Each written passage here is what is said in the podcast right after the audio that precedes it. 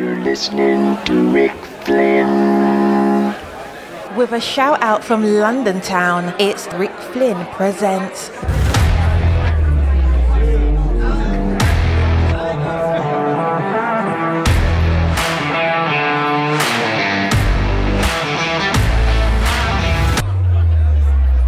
And now, ladies and gentlemen, your MC for the affair, Rick Flynn.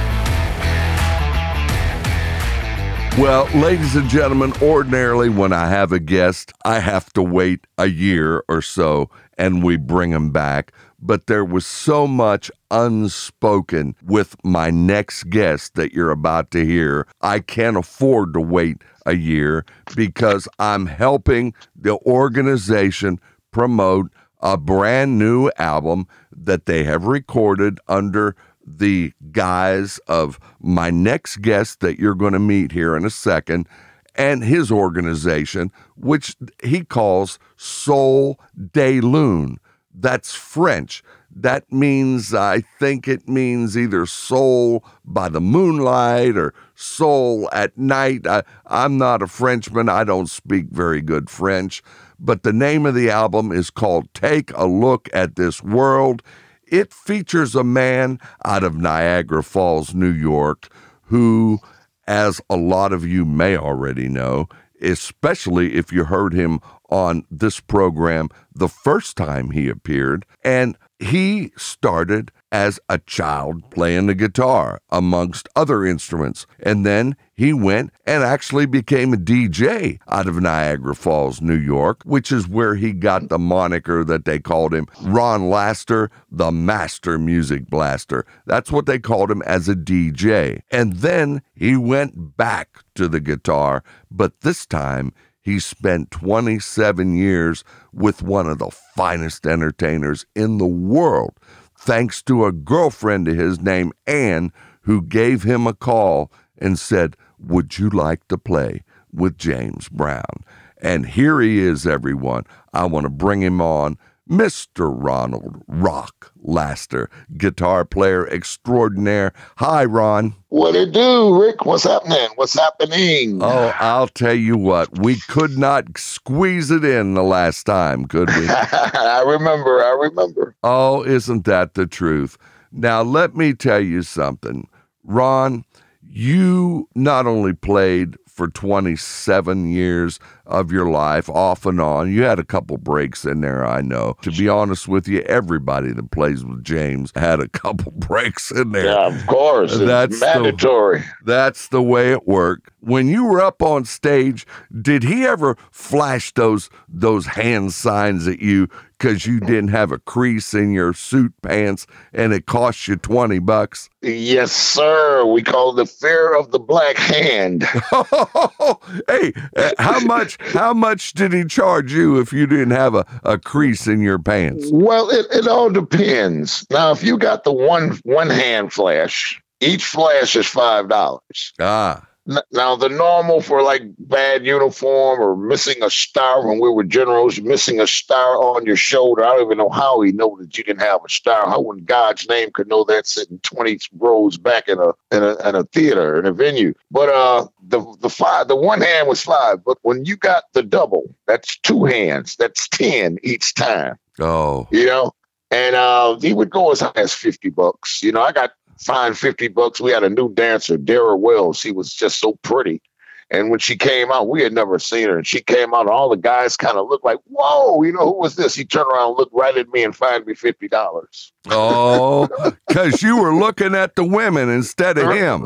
Right? Yeah, because you got to watch him at all times. If you take your eyes off him, and he knows you're not looking, he will do. He'll throw a signal that he knows you're going to miss it because you're not looking at him. And he Uh, he would do that on purpose to make sure that you would always watch him. You know, so oh my! that was that was one of you know he was very very serious about watch me, watch me, watch Uh-huh, me. yeah, you know. So Now, as Martha and I have discussed before, he always told the young people coming up, get an education. mhm. He always he was a proponent his whole adult life of having the kids go get an education. That's because do you feel that he did not want those children to be raised and come up in the streets the way he was? Well, basically, that's basically it in a nutshell. You know what I mean? Like, it all depends on, it still all depends on the mood he was in. Now, people don't know this. Uh, Diana Ross takes credit for discovering Michael Jackson. James Brown had him first, and he said he wasn't going to promote them until they went back to school. Oh, really? That's a true story. The people don't know that. That's a true story. And they Oh. left there and then went and when that's when Diana found them. But James had them first and said, No, no, no, they got they too young. They need to go back to school. Now, there know? was an incident. We had the Jacksons that showed up at the club where I perform without Michael. Michael was not there. They had played the concert, and the Jacksons came in. David Williams was the guitarist who later went on not only to record with Michael Jackson. In fact, he had recorded with him already. He did. uh he did that um, off the wall and every other thing. And he Yeah, that was with Rod Temperton. Yeah. Uh-huh. yeah, well, Rod Temperton did uh, the act out of Dayton called uh, Heat Wave. Yeah, I used to love Heat Wave. Boogie Right. Nights. Boogie Nights, and uh, they did a ballad called Always, Always and Forever. and forever. And Yep. we're riding on the the, on the groove line. tonight. Woo! I told you I was a DJ, Rick. oh, And- I'm telling you. And Get, plus, my other little local band used to play that song too. I played, uh, you know, play, I had a couple local bands. One in Canada, Rapid Movement, Jerry D'Amico, uh, Danny Spadell, and Polyphony. And we used to play those top forty songs for a while, right doing the now. whole doing the hotel circuit, Holiday Inn gigs, you know, stuff like that. Right. Well, David Williams, the guitarist for Michael Jackson and Madonna, he came on my program when I was on terrestrial radio, my talk show, the same one you and I know that Roger Troutman used to come on. Yes, sir. 103.5 was the frequency. It's still Okay. on the air right now. Two rating books ago, it was the number one station in the market. I think if the new rating book is out, they might have they slipped the rating book after that down a notch. But I think they recovered it. I think they're number one right now, if I'm not Oh, mistaken. Good, good So- So yeah, uh, David Williams from the Jacksons, uh, their guitarist, came on, and he worked with Madonna and everybody else under the sun. He was a utility man. He could play anything. And in your career, did you do primarily funk only, or did you ever do albums that had nothing to do with the funk? Well, uh, actually, believe it or not, and people don't believe this. Before I really started getting into funk, you know, they put me in these. I was a smart kid, so they took me out of the black schools. They put me. I was like, if you look at my high school, about my elementary school pictures, you just see the only black boy sitting up there grinning from ear to ear like a Cheshire cat. I used to listen to a lot of Peter Paul and Mary. Uh, and stuff like you know like folk music so i used to really like that too but then i got this girlfriend named pookie and, and I, I, I, ret- I returned to my, my, my native skin tone. Right. in other words, no, I had the fuck in me, but I'm just saying, no, I used to, as far as playing anything, I've always been a funketeer, but you know, my first love, believe it or not, was, was folk music. Right. You know, I'm I really leaving like. on a jet plane. I don't Yeah, know yeah, if I'll yeah. be back again. Lemon Tree, all of that. Yes. love, love those songs. There's nothing wrong with that at all. You know, I had a mm. boss I worked for once. He said, Rick, there are only two kinds of songs a good one and a bad one. and, he's, and he's basically right. And But he's al- right. Yeah, I also want to throw in like during during during my whitivity days, I was also a big fan of like the Kinks, Dave Clark Five. Oh, the uh, Kings. uh, yeah, I, Girl, matter of fact, you we had a really got show. me now. Yeah, yeah, I was going to say we had a talent show, and I put on a wig, and I did a, a lip sync. Uh, you really got me, and Oh. I'm still planning on doing a remake of "Tired of Waiting." oh, oh, oh. So tired, tired of waiting. Yeah, I got a tired of got good waiting for for you. Yep, Oh, I got a good arrangement for that one. I absolutely love the Kinks, and they did a Mhm. song. Uh, Ray Davies, Ray Davies. and his brother David. Yep, and it's right, right, exactly. Oh no! Oh, Ron, Ron, you're good.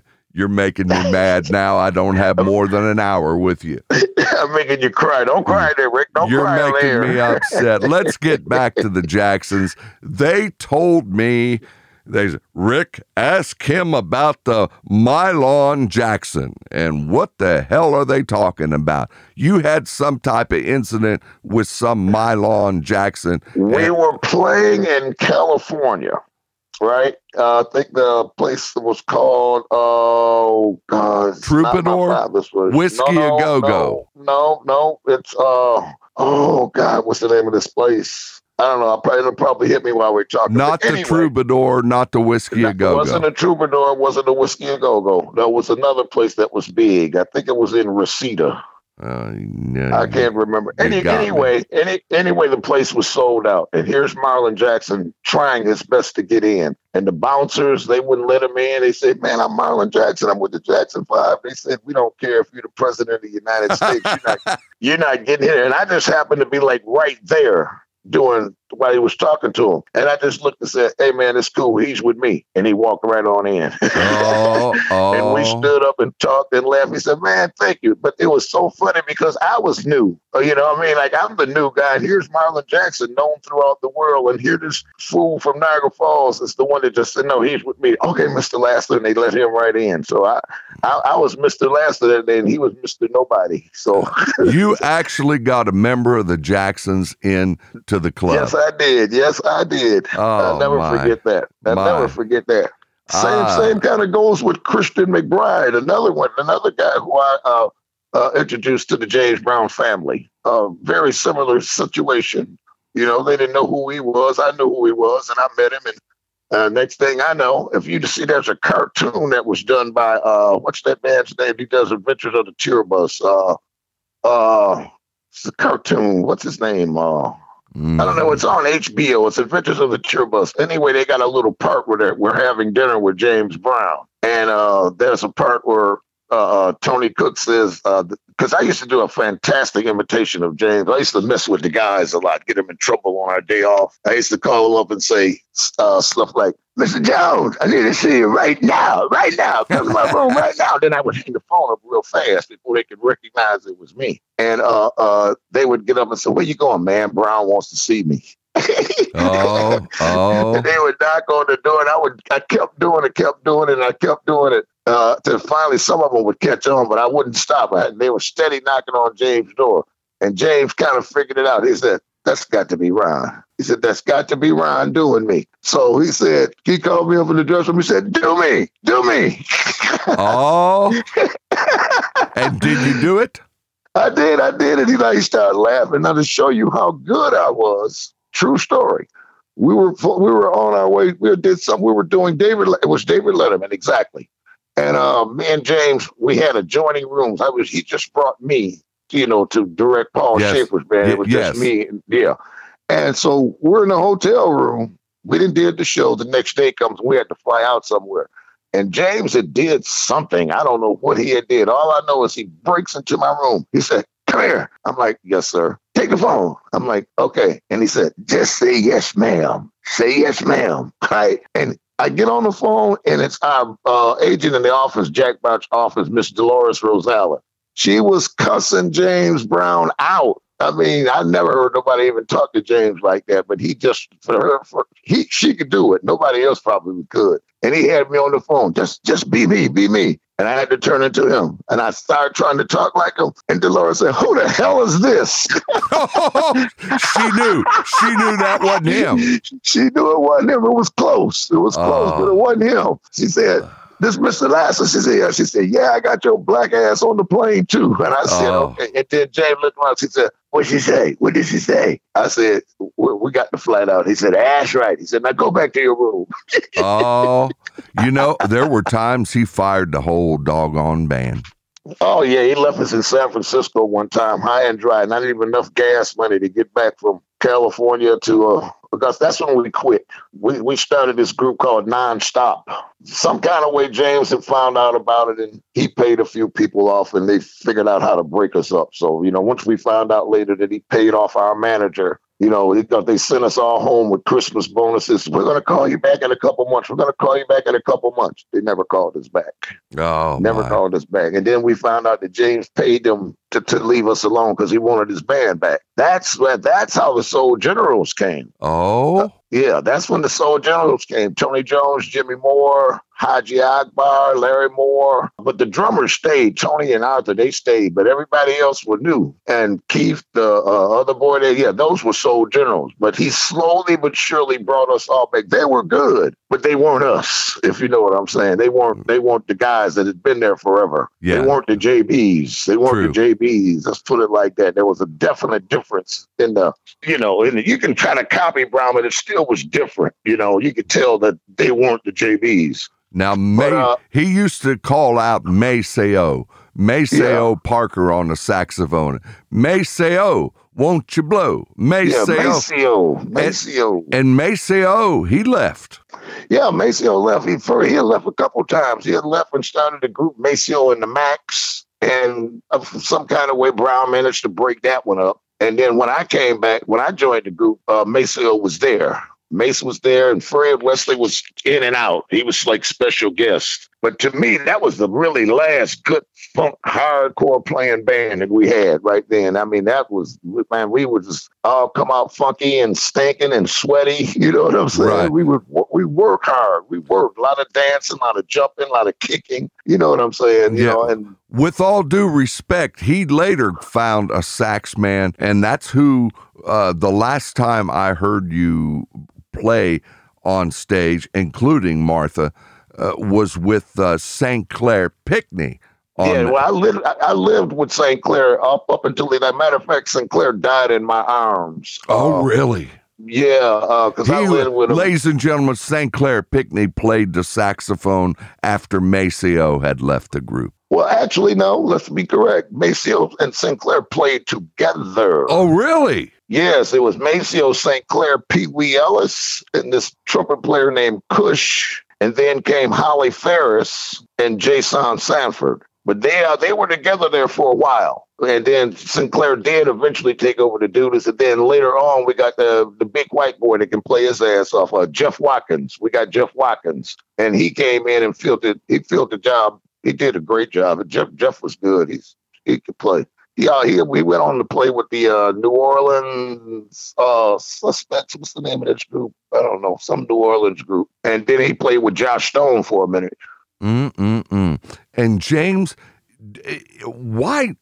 You would think James would want the band to have stability so that nobody would leave. If he had a good sound on a good band, why screw it up? If it ain't broke, don't fix it. But you're talking like you're talking to a sane person. We're talking to somebody that's mind was, was just so you don't know where he would be at. The Right. man was a genius. You know, they always say it's a thin line between genius and insanity. Yeah. Oh, You yeah. know what I'm saying? I, I I- believe it. I've seen I it. Definitely believe it because I've seen it. I worked for it for 27 years. Yeah. No, you I know what I'm agree. saying? No, one you're day, right. one day he's the one day he knows he's that you do everything he said. The next day, oh my God! I mean, he he he got mad at me for wearing a cowboy hat one time, and I wasn't even working. I've seen pictures of James Brown wearing a cowboy hat. That's what that that's the oxymoronic part of it. You know what I'm just saying? Here we are trying to emulate, trying to be like him. Basically, you know, I mean, we went through that that, that album Soul Syndrome. That was our cowboy hat days. As a matter of fact, I think he's got it on the album cover. I walked on the bus one day in Vegas and he was pissed off about something. He said, Take that hat off, take it off. Oh, and oh I'm my! like, I'm like saying, Oh my God, boss. You were his away. you were his best friend one day, and the next day he hated your guts. That's him. That's James Brown. That's the best way I could describe him in a nutshell. Oh, And I don't want to talk too bad about him because Deanna and them would get mad at me. I still think they get mad at me because I speak my mind about, you know, I mean, like, I don't lie. I just tell the truth. James was Mhm. hard on us. I mean, we actually had a physical fight. You know, we had a oh, no. physical fight. Oh, you and yeah, we J. JB?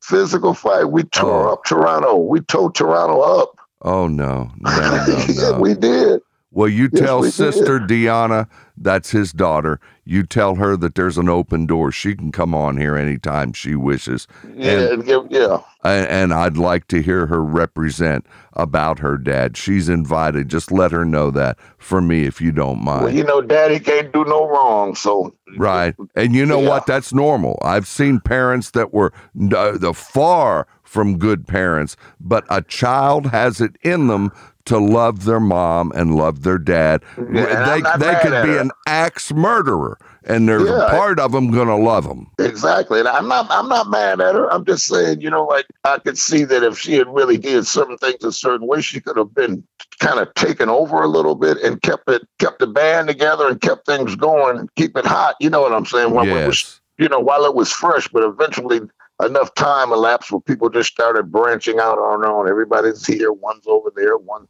right now. I think they got a, a, a set of JBs overseas right now as we speak. Oh, Uh, they're right. doing, yeah. That, that would, it, doesn't you know. shock me. That doesn't shock me. So they got these different, you know, JBs coming up. You know, you got these. You know, everybody's trying to do this and trying to do that. So you know, it's not. It's, if you see the JBs, you don't know which ones. It's almost like uh, I'm trying to think of a group like the Temptations. Sometimes they you, you had two or three different sets of Temptations. You know, you had two or three different sets of uh. They, of you remember the ink spots years ago? Yeah, I remember the Ink spots. Yeah, There were, I think, there were five of them at the, at once out on tour. Yeah. Because see, when one guy would quit, he would try to take the name with him and just go get some other guys. Yeah. Yeah.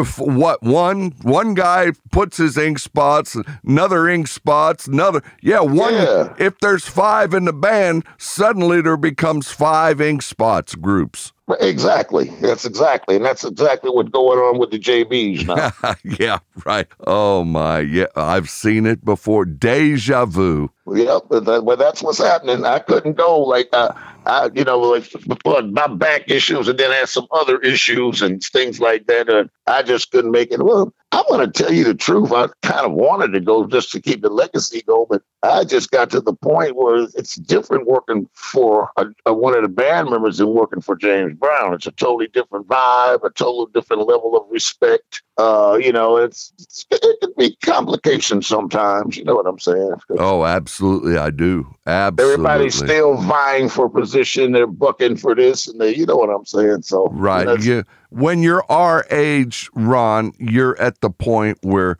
you're no longer, you know, I remember when we were young, they'd say, look, if you take a little less money for this gig, you'll Oh, be yeah. able to, you'll be able to, it'll get the word, the name out there and you'll be able to make some on repeat business later. Oh yeah, one of the best games in the business. Oh, Yeah. that's a con game from day day one. and you know what? of Right now, don't tell me you're going to give me any. If I give you a discount, that you're going to get business from me. What you want me to work when I'm 120? Is that it? That- exactly Right. If My I ain't point. got them now, I ain't never going to have them, child. You know, don't hand me that garbage. No, they see they, they they get us for the love of playing. We just like playing. Right. Some know, of I- the worst, Ron, some of the worst business men I've ever met in my entire life were in the rock and roll business. Yep. Yep. I- I Terrible. my, Terrible. Uh, Uh, my, my church, for example, my church, and I I play at the church every Sunday, and I was making pretty good dollar before COVID hit. After COVID hit, the church like went down. We still had to keep up building funds and mortgages and stuff like that, and they brought me down to a little. Uh, you know, because they, I know they didn't have no money, so I was playing for much lesser money. So the other day, I was like, "Look, okay, COVID's over. The church is being rebuilt again." I'm like saying, "Uh, all right, when are you gonna get my money up?" And then they gave me that line. Well, you know, we got this, we got this, we got this, we got that, we got this. And I told them right there, I said, y'all should have been promoters instead of running a church. Said, y'all would have been some great promoters.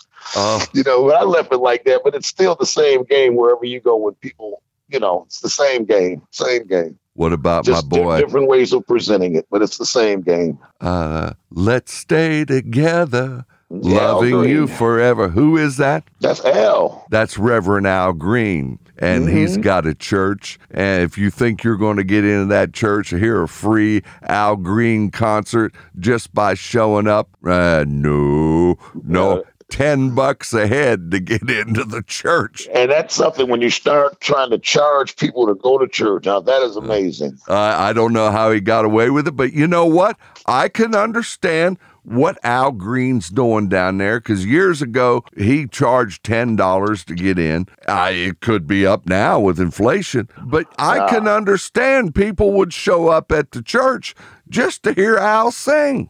That's it. That's it. And if he can make some money, Right. make it. Al know? is no fool. Al is no fool. No. He, he, he grew up in the old school. He knows the game. There you go. There you are. Abs- and you know what? There's another one I never get tired of. Al Green. Boy, isn't he good. Yeah, Al, Al was good. Al was good. So, his, his wife thought he was good too when she threw those hot grits on him. Oh, well, yeah, well, we, we don't have to go there. We don't. no, it's just every time you say L in the neighborhood, the 1st Mhm. thing they think of, they don't think of let's stay together or, or uh, uh, love and happiness. They think grits. Yeah.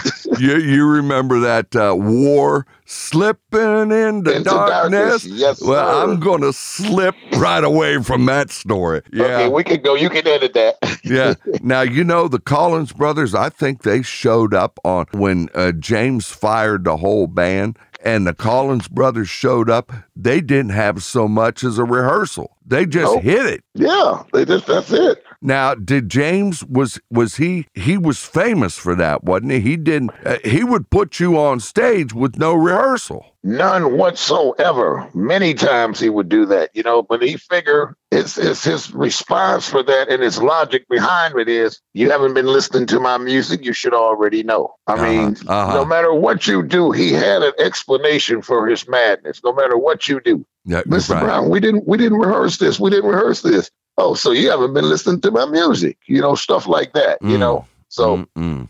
he gets you anyway. It was hard to win an argument with him, but I was one of the few that stood up to him, though. Uh, that's why he liked me. That's why he made me musical director, because he told the guys when he made me musical director, he said, one thing about Mr. Laster, he gonna speak his mind. He said, the rest of y'all, y'all scared of me. He said, Mr. Laster's not scared of me. And I said, you know, I'll be like, he don't know I was terrified. Mhm. but I just came from that, you know, where I came from. You know, we just we didn't care who you were. You know, you have to still treat another person with at least some sort of respect. You know, especially I'm yes sir and you and do I'm at your beckoning call. You know what I mean? So I would, would expect to return the fact that as long as I'm doing what I'm supposed to do, that you know the respect should be returned. You know, I'm just saying if I did something wrong, I'll admit to it. You know. Right. Yeah. Well, that's that's good. And then at the end of 27 years, Charles Bobbitt gave you a phone call. Yep. Tell the people who Charles Bobbitt is and tell them about the phone call and what he told you. Well, Mr. Bobbitt was James's uh, uh, road manager for years. They went to Africa, and uh, this president at that time, who later did some kind of coup. Anyway, he liked the way Mr. Bobbitt was handling business and made Mr. Bobbitt a millionaire to leave James Brown to work for him. So Mr. Bobbitt worked for him for the long. The African guy worked for him till the, the government collapsed or something. Then he came back, and some kind of way he got back in as road manager again. Now, like I said, I'd been fired 22 times. This was one of those times James was, I was in my little denouement stage. James called me up uh, a couple days before he died. He said, Mr. Laster.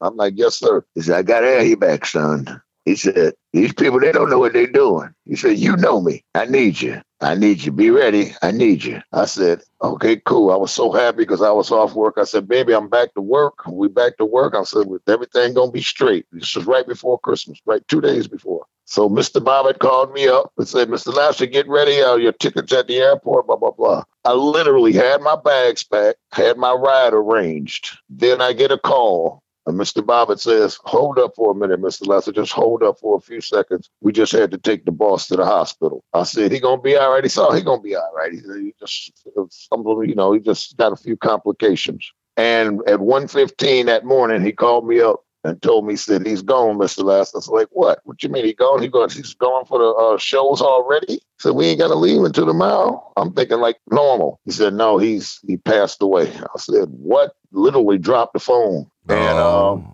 Oh, Yep, oh. that's that's how I found out he died four hours later Channel 11 News from Atlanta was in my living room. And I said, wow, it is real. At first, you don't want to believe that. You know, you don't, it takes a minute to sink in. But when they came knocking on my door at 6.30 in the morning to interview me, I said, it's real. I said, how did they even find me? I said, Right, Lord, right. you know? Somebody, know, somebody sang somewhere. Yeah, As to that where was- you that, were. That was a little birdie somewhere. Isn't that the truth? Now, I heard that you had discovered something in your career earlier that I discovered likewise as well. There's so many similarities between you and I because not only did you work in playing your instrument with bands, but you were the DJ too. And Right, they- basically, yeah. you learned at a young age that there was more money to be made as the DJ than playing in the band. Yeah, later on I figured that out because when I first started, you know, like uh, I was making pretty good uh, DJing, but I used to get so mad. I'm playing all these people's songs, and I'm like saying, I can do that. I can play that. Why am I sitting up here? Why am I here in this club every night watching the same drunks? You know, every night. You know what I mean? So I was so grateful when Ann called. I said I can get out of here, and it's real funny. I was walking home from the from the uh, one of my shows that night. I'm crossing this place, Center Court Field. I said like everybody would know that from Niagara Falls. I'm walking and I stopped right in the middle of the field, and I looked up in the sky and I said, Lord, please get me out of here. You know what I mean? Because like, yeah, there was just so many other problems, you know, girlfriends and this jealous people. I just, you know, it wasn't so much about making the money; it was the things that went along with that job. You know what I'm saying? And I said, Right. "Lord, get, Lord, get me out of here." And do you would, would believe it or not? Within 24 hours, Ann called me. Boy, that's when I said, "I do believe in God." I was raised in the church. You know, I said, like, I guess I, either that's the weirdest coincidence in the world, or somebody answered my prayers. People say, Rick, why aren't you playing the drums? Why don't you play for a living?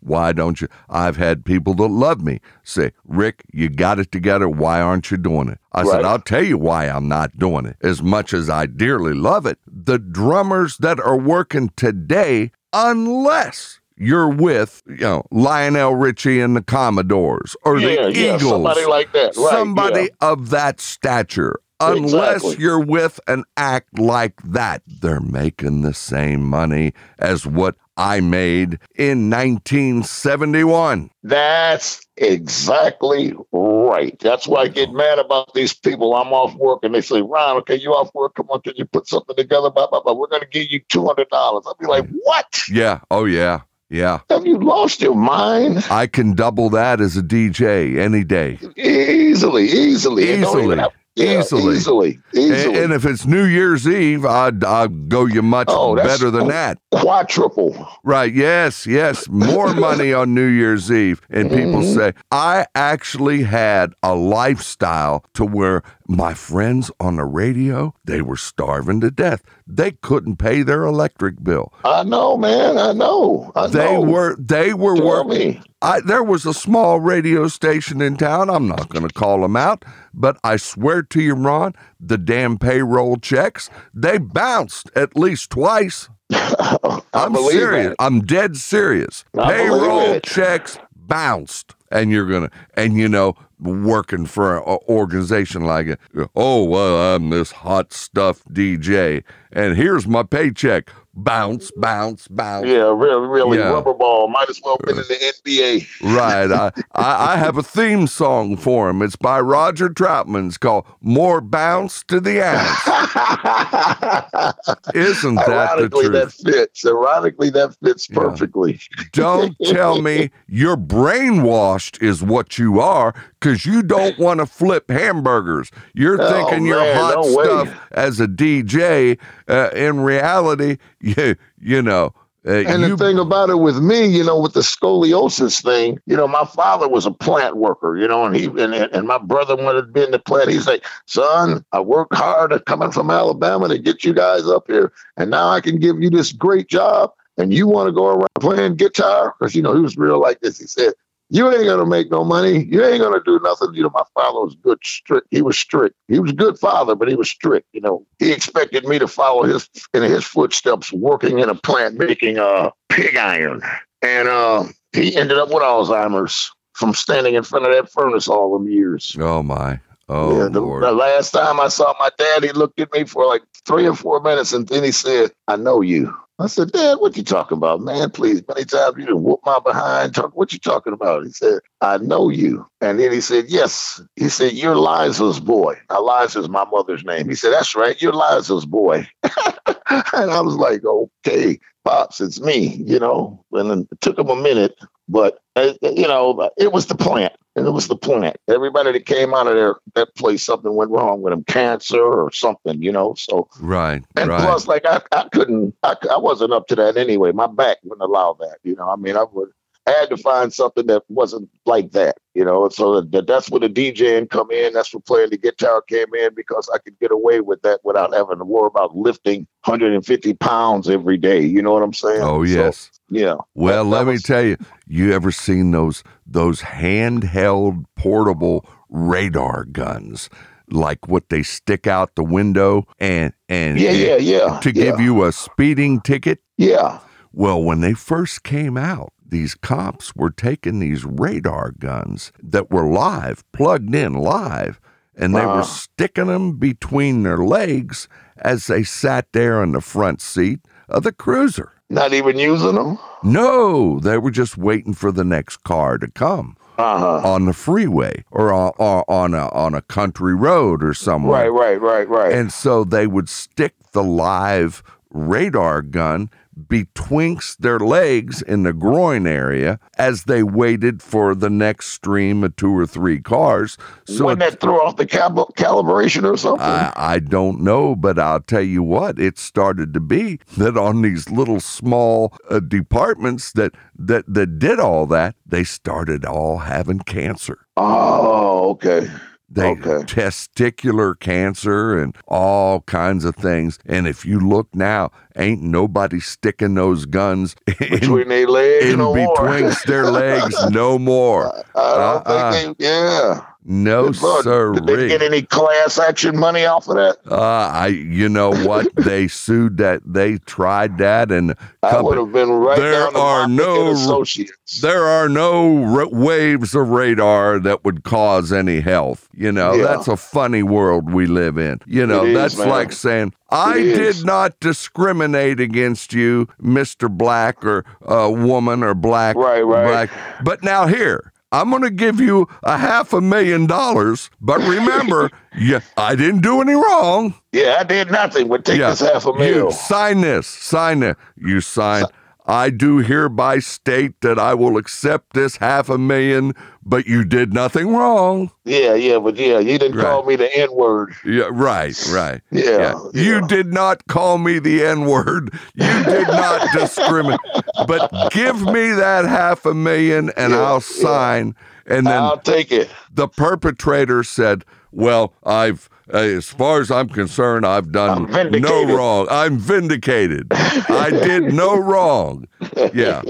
I just love to give so away true, a half a So true, million Rick. dollars. Right. So true. So true. oh, true. man. What type of. You know, I was born at night, Ron. I wasn't born last night.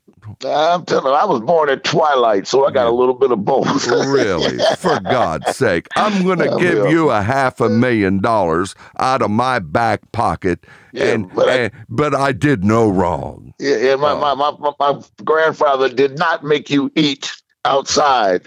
Yeah, you're right, right. W- with the sign, my grandfather had had a sign on the front said "whites only," Whites only. but hey, that wasn't discriminatory. You know, I, I've Yeah. got my one uh, close encounter like that. We were, you know, we were in Niagara Falls with my folks from Alabama. We used to go down to Greenville, Alabama. That's basically where they're from. And they came up with the Alabama mentality. You know, just because you moved to Niagara Falls, still they being raised by Alabama style. Mhm. So we went to Montgomery one time because we used to go every October. My father used to do a revival down there, and I'll, they take me out of school every year, every year. So this one year, I'm young, and we're gonna come on, kids, we're going to get some ice cream. And I seen the ice cream stand, and then one side it said white, the other side said colored. Now my dumb butt being from Niagara Falls and such a, a place with like near Canada where that really didn't mean too much, you know. I thought white meant vanilla. Uh huh. I run up to the window to get a vanilla cone. My mother snatched my arm so hard, man. You know, she said, We're not even going in here. Get out of here. And I started crying, but you said we could get some ice cream. And she said, We're going to get some, but not here. Yeah. You know what I'm yeah. saying? And that was my first time. Like, I was like, Why?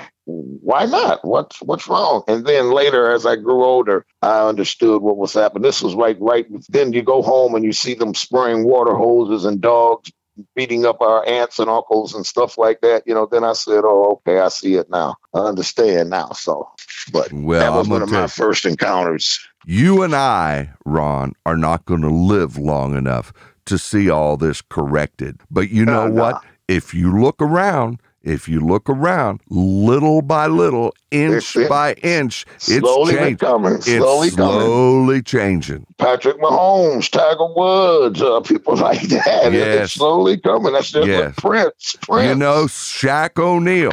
Shaq O'Neal said, I had to have a talk with my own two children that said, when these racists pull you over, you put your hands on the wheel, don't the move wheel, them, yep, don't yep. jerk around, don't. Yep. do-" He says, I'll straighten it out and take care of it if you come home safely to me. But Yeah, don't let shot. Me, yeah, don't let me come and pick you up in a box. yeah.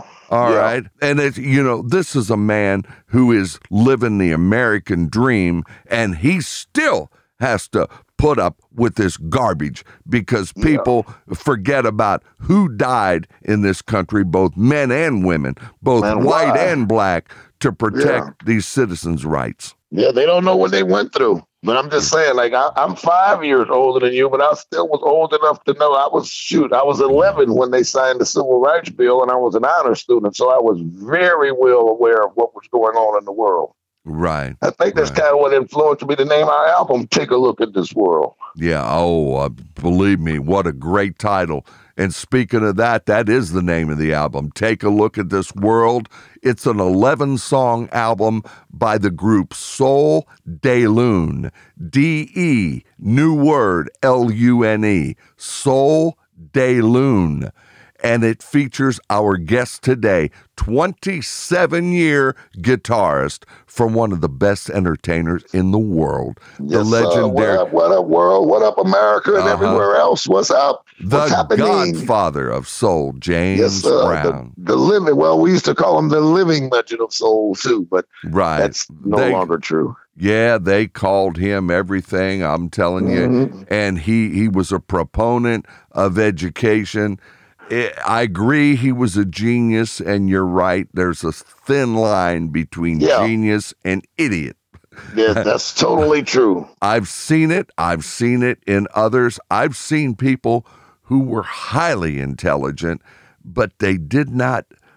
They do stupid things. They forget to, Let- to let take a shower. You, let, me give you a quick example, and I hope you maybe you might keep this, maybe you might not. I just got appointed uh, music director, right? And I just had a newborn, you know, and I was, you know, going, you know, that we were off work. Let's put it like that. We're off work. So the guys were telling me, said, man, I don't know if you really want that job. Some of them were hating, but some of them were like this said, you know, he's going to be bothering the hell out of you, you know. I said, "Oh man, I got it. I ain't worried. I ain't thinking about no James, but I just do my job and I do. That's all I'm worried about." He said, "Okay." So I go home. It's like three o'clock in the morning. The phone started ringing. Now, remind you, this is before hold. This is before you know, uh, you know, certain telephone features that they had. This is like back in the old school. If you're on the phone, the line is busy. Back in them days, you know them days. Yes, no phone uh, machine. Right, none of that, none of that. So it's like three thirty in the morning. I finally got the, my boy down, you know, sleep. Now the phone starts ringing, three in the morning. So my girl looks at me. She said, "I said, baby, that ain't nobody but James." I said, "I ain't trying to talk to him right now. I ain't, I ain't, I don't, I ain't feeling him right now." So the phone rings ten times. I figure, you know, he's gonna, he's gonna hang up. Phone rings twenty times. I'm like, Oh God, he's very persistent today. I said he must be in one of his moods. Phone rings 30 times. I said he's gonna give up. And my girl said, answer the phone. The baby she ain't ready to wake up anyway. I said, nah, I'm gonna wait. I counted each ring. It was 57 rings. Oh my. I finally picked the phone up. I was acting like I'm asleep. I'm like, yeah, yeah, yeah, yeah. Hello, hello, hello. And he's wide open, Mr. Laster. and I'm like, oh, yeah, I know that sound. He said, was you asleep? I'm like, uh, yeah, boss, I just put the baby down. He said, I got a great idea.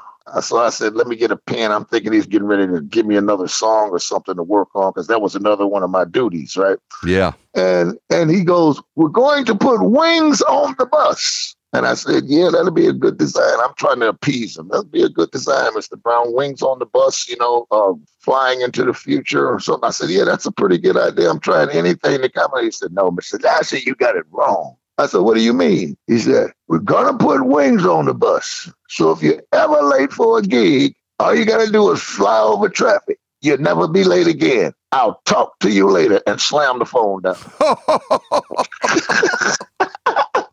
oh my good. That's that's my boy. Tell me that's not a classic. Oh yes, it is. That's classic James. That is classic James. That's just to give you an idea of what it was. That's Mm. just a, a that's an innocent story. I think. I think that's t- a tellable story. You know, because you don't Mm. want to say everything. You know what I mean? Next thing I know, they'll be all on my butt. But no, that's a that's a true story though. That one killed me. I mean, like I said, man. You know, I, I was just looking at the receiver when he hung up. I just I'm just standing there just looking at the receiver.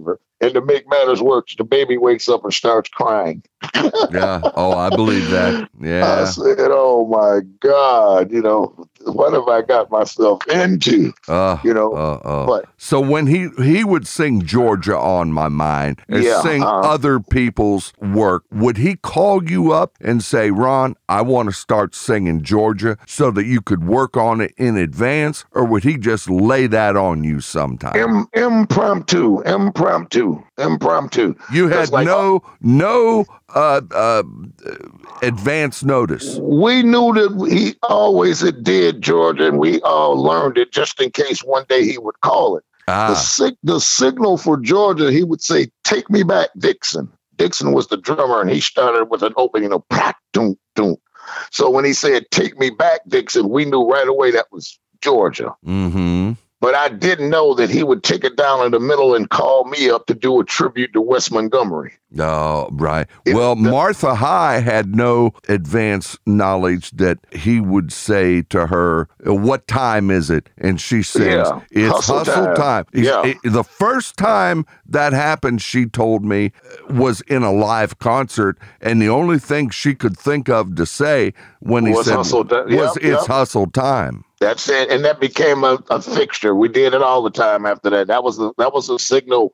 We used to wait for what time it is because we knew that we were going down to the closing out of the show. That was where we started doing "I Feel Good." Then we go into a, sex machine. You know, that was we knew that that was getting ready to happen. Right. So that that was like we you, you see the band perk up because sometimes James would get into a mood where he used to do like it's a man's world. yes. And we used to call it Death Row because he would go in the man's world sometimes and we would play that song for 30, 40 minutes. And I'm not exaggerating the time frame. Oh, We, we called it Death Row. yeah. That's what we called it. We couldn't wait. And now you could just see us getting sluggish on. You could just see us. And we had a lot of jokes that James didn't used to see. I used to like take a guitar pick sometime and throw it on the floor on purpose. Then I would turn around and moon him. Oh, oh, But uh, oh. only the girls next, only the band knew what I was doing. He thought I was just picking up a guitar pick, you know, or something. But I would just like purposely throw it in the air when he wasn't looking, throw it in the air. Mhm. And I turn around and move him. Boy, we would be dying. I mean, I'm just saying, because we had to keep ourselves, we had to keep ourselves entertained while we were entertaining, if you understand what I'm saying. Because sometimes he, James would just get stuck on a certain thing. It, it just it'd be too much, and we just have to keep ourselves going so we could laugh about it and in the show instead of worried about why don't we just stand still for 35 minutes doing a ballot Right. Now, when your girlfriend, a, a girl named Anne, called Yeah. you, you were in your early 20s at that time. 26, I think, 25, 26. Okay. All right. And she said, Do you want to play with James Brown? There's an Mhm. opening. Now, at that time, were you married and did you have any children or were no, you a no, single I, guy? no, I, I, had my own apartment. I had my own apartment. Uh, oh, you were a know, bachelor. You were a bachelor. I was a bachelor. Yeah, I was Right. a bachelor. Now yeah, you was- took her up on it and they hired you to work for James. How long after when you started working did the women come in and start chasing you? That's my question. When I got off the bus. Oh, I know that's right. oh, I know. Let me tell you, you can get the women as the DJ, Ron. You don't have Yeah, to be a member of the band. No, you don't. You don't. Yeah, I know that for a fact because that was one of the things what uh, that and, and I was going through. Like everybody, you got a girlfriend? No, I said no. I'm dating who I want to. I had met four or five different girls coming through the place. You know, knocking on the door, and I got one upstairs and one sitting in the living room, stuff like Mhm. that. You know? hmm Th- th- And those, you know, but I wasn't married. No, I wasn't married. I was just, you know, There were I was just beautiful enjoying- I was just beautiful women out oh there. Oh man, some of them I could not even believe. Oh, that I were even- there that were they- I couldn't believe they liked me. Barry White and the Love Unlimited Love Orchestra. Unlimited Orchestra. They Uh-huh. used to sing, "He high stepping, hip hip dressing Yep. Fella, remember- you yeah. got it together." And if you were a high stepping, hip dressing fella who got it together, boy, the women were there for you. Now, Hey, and so are the drug dealers. oh well, I'm not gonna go. No, I No, didn't say anything about that. No, but I like to mention it because you know, like that's a thing that you have to learn how to overcome. Because especially coming from a small town, and now all of a sudden you got these guys here do this, here do this. They got these pretty girls and stuff with you. You can get caught up in that for a minute. You But can thank get the Lord, you know, blah blah blah. I got out of it, you know, but I could see it coming. You know, if not, I wouldn't Oh, be yes. living like I am now. You know, no. That's true. Yeah. I, I know some of guys that I do know that couldn't get out of it, man, and they're really living hard and terrible lives right now. You know what I mean? They're just still, you know, involved with it. But I did everything I could to just get away from it. You know what I mean? And I and I did it. So Right. I'm kind of I'm kind of proud of myself for that. You know? and you're alive to to talk about it. Yeah. It's been 15 years, so I'm good. Yes, Yeah. sir. Yes, sir. And I'll tell you Mhm. what, God bless the women on this planet because what's that that old joke or it's not a joke, I believe it. They say if the good Lord created anything better than woman, he kept it to himself. That's a good one. That's there good you one. go. There you go. And, and still, in retrospect, what you thought about a, a saying, what do you what do you call a musician without a girlfriend? Oh, what? Uh-uh. Homeless. Oh, what's what's the difference between a jazz, a large pizza, a large pizza, and a jazz musician? No idea. A large pizza can feed a family of four. Oh yeah, that's definitely true because they the brokest people in the world. Uh, yo, definitely. Yeah, that's a good one too. I'm gonna to stick that one in my repertoire. There you go. well, here, let me let me flash some hand signals. What? Oh, fifty dollars, Now, Ron. Just use one hand now, Rick. Use one hand. Oh, I was using that two hand method. Uh, the two hand is the that's the scary one. The two hand is the scary one. One Yeah. hand you can deal with, but that double, no, no, no. Oh my, oh my. Hey, thank God we're not on Zoom. Boy, isn't isn't that the tr- oh people? You know what the women have told me, Rick? I like doing your show. I said, well, why is that? They said, well, no hair, no makeup, no wardrobe. You're Yeah. audio only. I, Well, I can be at home with nothing on, and It's and- funny. and it's it's still funny good. that you said that. Five minutes before you called, uh, um, uh, my girl was like, "Don't you got an interview to do? Why are you still laying down? You're laying down. Blah blah blah. You got an interview to do." And I said, "Baby, it's not a Zoom, and I'm more comfortable in this position right now." And Mhm. I can, you know, I'm, I'm comfortable right now. And like, why are you worried about it? You know what I mean? Because she's corporate. right. and they, she's you know, thinking yeah. she's thinking you're on video. Yeah, so she's thinking that, you know, you don't have to be laying down. I said, shoot, I'm stretched out in here with my PJs on, talking to Rick Flynn. And That's I'm really right. enjoy Rick, I'm really enjoying talking to you. I've been interviewed by a lot of people, but it's like I've been knowing you for a long time. I've just met you today, Ron, and that's Yeah, exactly the way like I I've been feel. knowing you. That's the way I feel. And ladies, if you're out there, you're in show business, come on the show for God's sake. You don't have hair, you don't have makeup, you don't have There you go. wardrobe. We have a good time. Everything is straight up. You know, the women have come on. Sister Martha High, uh, a dear friend of mine that I've just Mm-hmm. met because that there was chemistry going on there, just like Yeah. there is here, Ron. Uh, what can I say? You, you, what's the old? You either is or you ain't. Is you is or is you ain't. Right. And when it when it comes to soul, I think I'm is. You know. Well, soul is basically a universal language. People don't keep forgetting about that. I mean, like, I never forget the first time we went to Japan, and some of the people like always ask me, "Well, how do they understand you out of this and that?" Blah, blah, blah. It's not about what they understand; it's about what they're hearing. That funk. They don't care what you're saying, but that music is grabbing them by, from the inside, and that's what's making them do it. So you know, we could go to Poland and we could go anywhere, and we would just have the same reaction. You know, Mhm. everywhere we went, they would love it. They would jump. Hell, we before Czech, uh, Czechoslovakia broke up, we are playing in Czechoslovakia, and we were playing, and the people wanted to get up and jam, and you know, the soldiers were beating them back down in their seats. Oh wow. You know, but the music had them so much, and they knew the soldiers were going to come get them. They defied them and was getting up, jamming and dancing, and they were getting hit upside the head too at the same time. I was like, I never seen nothing like that in my life. You know, Mm mm mm. No. that's a true story. Yeah, yeah. No, that's was like, not not that good. crazy. Well, we, was- you know what it is? There's something about some type of a badge and a gun that causes Yeah. somebody who we give that to and say, That's here, right. here, it's yours. You go ahead and you work with this. It affects their mind and it causes them to, to, usurp their power. yes, to do, they're drunk on power. Yep, exactly. Yeah, that's what it is. They're drunk on power, especially when you add to that that if they ever get caught doing this this these heinous acts, ain't Right. nothing happening. Hey, right, ain't nothing happening. Ain't nothing happening. You Uh-uh. done hit that nail on the head. Ain't Yeah. nothing happening. Oh, don't get me going on it, Ron. For God's sake. oh, I sake. know. I, I know. I know. We can, Makes that, that's me another. sick That's to another my show. Stomach. That's another It show. makes me sick to my stomach. yes, it does. Oh, ladies and gentlemen, I, Oh, here's the hour gone again, as usual.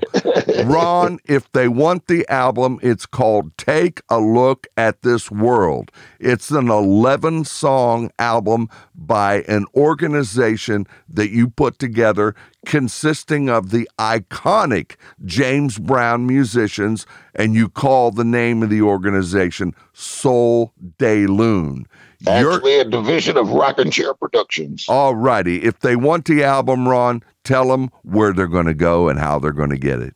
The av- album is available on Spotify. There's a few other known sites, uh, I- iTunes, Pandora. We're on YouTube, and there's more to come. We haven't done our video work yet, but that should be out within the next three or four months. Uh, but basically, it's available, and just listen to it and tell your friends. And there's a song for everybody. If you don't like one, believe me, there's another song on the album that you're gonna love. So Three words. something for everybody. Talk to me in three words. Here are the three words Tower of Power. Oh my goodness, the fuckiest white boys ever. Them boys are killer, and I really hated when Lenny left. When Lenny, uh, uh Williams Lenny left. Williams. Lenny Williams. Oh my God, they were on fire. That was when they were peaking. Well, isn't that the truth? Isn't Yeah. that the truth? They were Yes. on fire, Oh, Tower of Power. and I hated my boy Bruce Conte. Just passed away recently, the guitar player. Uh, I never forget. I met him in Lake Tahoe, and I always wanted to know that solo that he played in "What Is Hip." And he sat me down in in the, in the hotel room and showed me the entire solo. He said, "Man, it's nothing but a pentatonic scale." And I was like, "Uh huh." he said, "You know, the pentatonic." I said, "Oh, okay." I was still in awe being with Bruce, and he sat down and showed me that whole. I was like, "Okay, thanks, Bruce. Thanks." You know, Mm, mm, that mm. was cool. He was real cool. And then I was in uh, overseas with, with uh, Rocco, the bass player, and I got on some of that, that Amsterdam Amsterdam weed, and I was drinking some crazy uh, soup, or what they call it, ouzo or something like that. Ouzo is a black licorice liqueur. Yeah, it was that stuff, and I was drinking it like it was like black licorice. Yes, And I yes. and I got really really kind of out of it. And and Rocco sat up there with me for about two hours and talked me down and we talked, and next thing we know, we were kind of like jamming together. And he said, "Okay, man, now you can go back to your room." And I said, "Man, thanks, Rocco." You know, so I did have a little personal connection with those guys. right. When I saw Tower of Power live, Rocco was playing the bass. Man, Rocco was a monster, man. And that I'm telling you. drummer is a white boy that was dangerous on the Garibaldi, boy, that I don't know where he got Dangerous on the funk. Don't, don't know where he got it from. I have no idea where he got it, but boy, he was on. You talk about being on the one.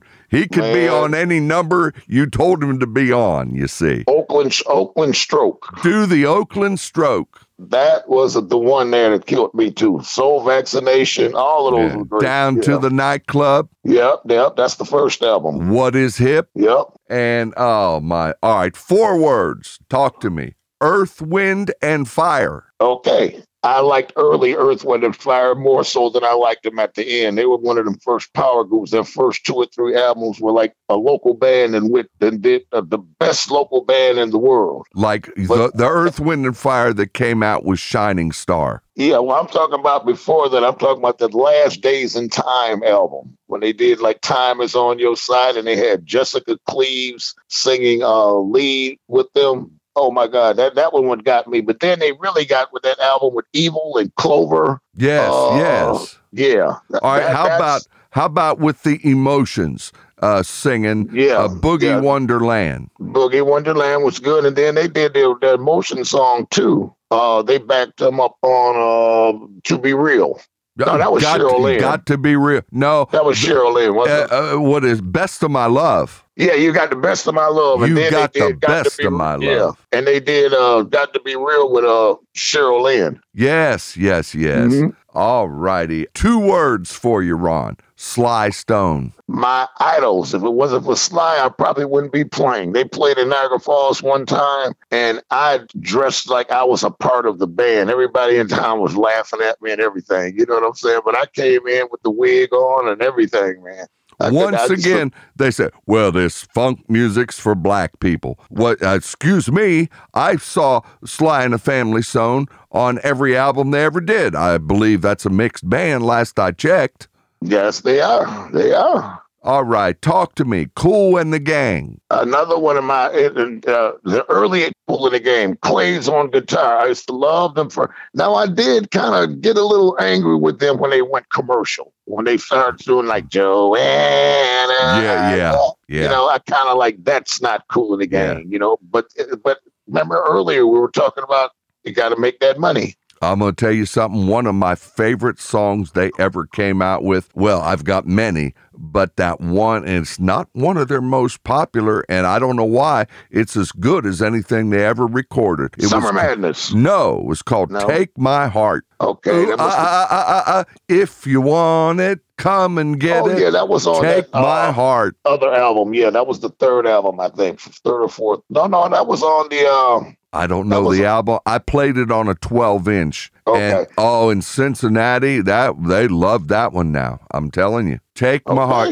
If you Yeah, want it, come were- and get it. They were my inspirations too. As a kid coming up, I wanted to be. I wanted to be Claydes. I wanted to be Freddie. You know, and it's yeah. so funny that my band, our band, we didn't even play James Brown stuff. But that that just goes to show that style. Remember in our earlier show where we were talking about that chinky chinky style. Yes, You know yes. what I mean? That, That guitar, style. guitar going Right. chicka chicka chicka chicka on the guitar. Yeah, James just made the guitar basically like the lead instrument in a lot of his songs. That became the lead because he never really had an organ player. If he played organ, James played the organ. He was the Right. one that would play, but he never really cared for an organ player. We didn't get one of those until actually later on in his career. Now, so he everything was built around guitars. He sold his Hammond B3 organ to Paul Shaffer. Is that right? As far as I know, the, the Godfather is still in the warehouse. He Oh, have really? sold- he may have sold an organ to uh, Paul, Uh huh. But the guy, actual one, the, the Godfather that was done with this red plastic with the little gold uh, little buttons like on it. Yes. Yes. I do believe that that is still in the warehouse because I think they were talking about because you know they went through a lot of trouble with this estate, who's going to get what and what yes. they're going to do yes, with it. They did. Yeah, they had this, and I think they did finally settle it just last month. I think that they finally came to an agreement of what they were going to do because you know James is still buried in his daughter's backyard. I I had heard that, but I didn't know That's if that true. was true. That's true. That's true. That is a true story. See, be- because he was in the, the they were going to make this mausoleum type thing for him, but nobody would come pay the bill. So Uh-huh. the funeral director said, "Look, y'all going to have to come do something with this body. Either you're going to bury him in a cemetery, because you know in South Carolina you're allowed to bury people on your property. Mhm. You can bury a relative on your property in South Carolina." So they just took them and buried them in our backyard. I'll be darned. They haven't moved, and I think that they eventually plan on making some, you know, big mausoleum, make it like uh, what's Elvis like the Graceland type thing. That's what they want to That's do. a mausoleum, isn't it? Isn't that called? That's like how Elvis. Well, that thing on Graceland. That's like, uh, you know, one of these. That's like a mini house back there. yeah, yeah. They they wanted to do something like that, but Yeah. nobody wants to pay. You know, There- Right. there was there was a lot of thieves. They found out there was a lot of money being stolen from James. Just like now, we didn't end up with a pension. We ended up the band ended up with nothing. That's all Oh. I can say. We ended up with zilch. Uh huh. you know, we might get an occasional royalty check from something that we did on TV or something like that. But as far as anything creating stability, nah, we were we're out here on our own now. So Yeah. Well, I heard uh, they told me that uh, you said that if you had any reg- regrets in life, you said that you wished that you had put more money away. and that is exactly true. A, a lot of money went through my hands. You know what I mean? But like I'm saying, a young kid from Niagara Falls, we did a lot of partying. I mean, like. I Yeah. mean, we go to we go to Paris. We were like, that's one thing too about being in a band. When you do these tours, we don't just do the tourist thing. We meet the people that live there, and they take us in their neighborhood. So we actually live the actual experience of being a person that actually lives there on a regular basis. And sometimes we get out, we get the power, we get to spending more money than we thought we had. You know what I mean? And this and that. And then James had a way of of, of when you make a lot of money, he would take three months off and not give you any kind of money when you're off. And if he did send you money, you had to pay it back. Oh, so, my. you know, yeah, so that was the downfall. I wish I had saved more money. And I really wish that I had used, because James used to block our connections. Another thing I regret is not uh, certain people and certain things. I could have put myself out there more than just being exclusive to James. I probably could have, you know, marketed myself a little bit better. Yes, yes, yes. And a lot of times I've talked to musicians, they say, a regret that I have is that I did not uh, literally write songs more Right, exactly. because exactly the songwriters, they get more money, see. Right, right. You know, we just we, we were just uh, caught up in the glitz and the glamour, Right. and we weren't really thinking of the business side as much as we got into that caliber of entertainment. It was kind of new to us, and we didn't realize certain things. We should have taken care of business a little bit better, submitted mm-hmm. more songs, things like that. If James decided to take them, if he was going to give you credit anyway, because sometimes he would steal our our music and take credit for it. You know. But then Oh, there's yeah. nothing we yeah nothing we could do about it. We didn't know what to do. So No, that's true. That's I, what was it? Sugarfoot, Sugar with the Ohio players was telling Uh-huh. me. He said when I was coming up in this business, we were afraid to go in and ask for money, yeah, scared to death. You scared know. to death. Yeah, Yep, afraid they're gonna send you back home. that's right. That's right. Mm. Oh my. All right. Ron, we're a little over time. I thank you for coming in today and for being a wonderful guest. This is your second appearance. I promise you, sir, it won't be your last, okay? Okay, I Will you come back? hope- Hopefully by then, Soul Delune's album is taken off, and you can really have an even deeper interview. But there's so much more I could tell you. But time is on not on our side today. But Is is that right? That's a Rolling Stones. So time, time Mm-hmm. that's is right. on my on side. side. yes, it is. Yes, it is. yes, it is. The new album, Take a Look at This World. It's 11 songs from Soul Lune. It features Ronald Rock Laster, the, what was that DJ? The Master Music Blaster. The Master Music Blaster. Ronald Rock Laster, 27 years with the Godfather of Soul, the legendary James Brown, everybody. At this mm. time, Ron, since we're over, I don't have a lot of time. Why don't you just say good night, Ron? Good night, Ron. Hey, that was the Godfather. Godfather, was that Ron a good employee for you? He was the best medicine I ever had in the entire world. Uh, hey, uh, JB, did the women like him? They love him. They love him to death. All right. hey, everybody. It's Rick Flynn. It's been fun, but I've got to run. On behalf of myself and our special guest from James Brown's band, Ronald Rock Laster, the Master Music Blaster. Thank you for tuning in, everyone. What a great program. Uh, I've loved every second of it.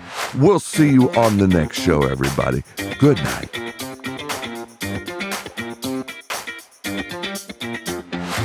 The proceeding was a Rick Flynn production. This is your announcer, Chantal Marie speaking.